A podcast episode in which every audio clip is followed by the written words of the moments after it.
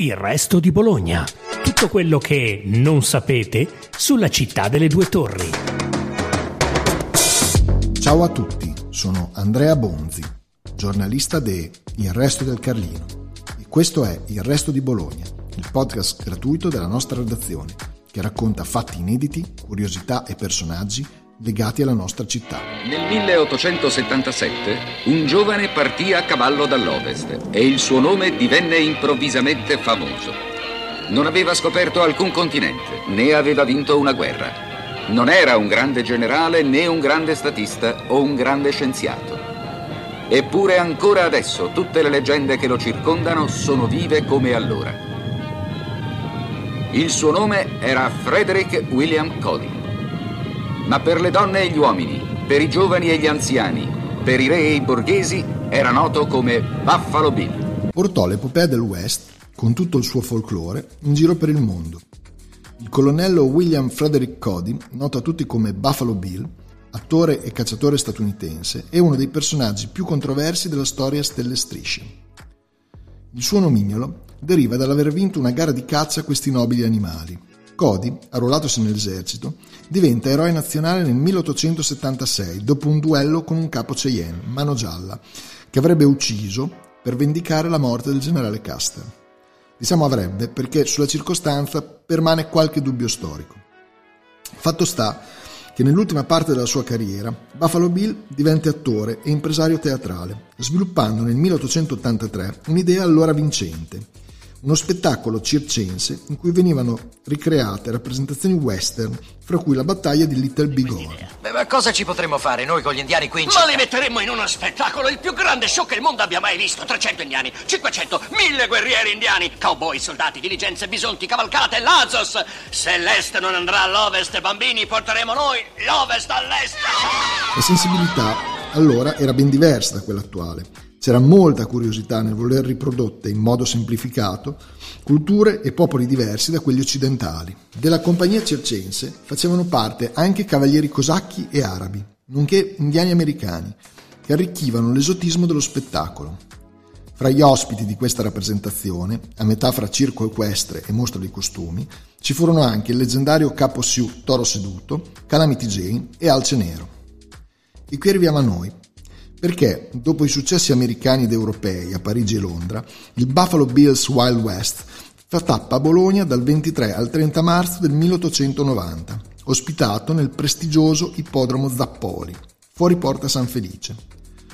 Sotto le due torri, Cody arriva la sera del 22 marzo e alloggia all'Hotel Brum, uno dei migliori alberghi dell'epoca, che sorgeva al termine dell'attuale via Ugo Bassi. L'edificio fu poi distrutto da un bombardamento nella seconda guerra mondiale. Tenete presente che la macchina dell'intrattenimento organizzata da Cody, che era finanziato da potenti magnati americani, era imponente e complessa. Si parla di più di 800 uomini e 500 cavalli viaggianti su treni speciali. Le spese, fra salari e mantenimento di animali, sembra toccassero le 8.000 lire giornaliere, una follia per l'epoca. Lo spettacolo offerto si articolava in 17 numeri di grande effetto, ma la critica non fu unanime sul giudizio da dare a questo spettacolo. Impietoso il paragone dell'abilità nella cattura dei cavalli della squadra americana con quella dei butteri della Maremma, scrissero i giornali dell'epoca a partire dalla Gazzetta dell'Emilia, così come la capacità nel tiro non destò particolare entusiasmo per l'uso di cartucce a pallini e non a palla. Ma la critica maggiore fu riservata al mancato uso completo dello splendido impianto dell'ippodromo bolognese, uno dei migliori in Italia fra 8 e 900 limitato da un lato da un anfiteatro posticcio montato rapidamente dagli indiani del circo, che rendeva le frenetiche corse dei cavalieri di Buffalo Bill troppo brevi. Eppure, anche grazie a una pubblicità battente, che seppe attirare l'attenzione, il successo di pubblico fu grande. Cody e il suo circo furono accolti come star. Per acquistare i biglietti della prima, i botteghini vennero presi d'assalto. Si racconta anche di spintoni e piccole risse lungo le code. Per non parlare della curiosità dovuta alla presenza nelle strade cittadine degli attori della compagnia nei loro caratteristici costumi di cowboy e indiani, inevitabilmente seguiti da codazzi di appassionati ovunque si recassero, un po' come accade oggi con gli attori o i cantanti.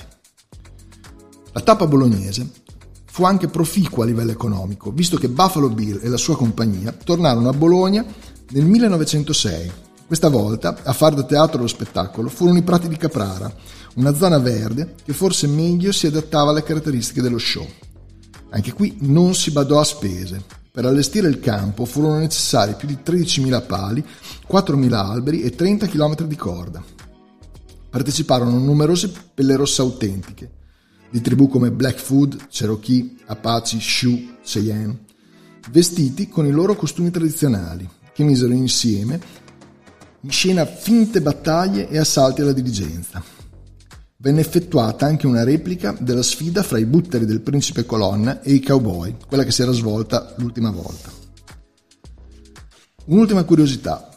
Le comparsate folcloristiche di Buffalo Bill lasceranno nei bolognesi non solo il ricordo di strade intasate e tribune strapiene.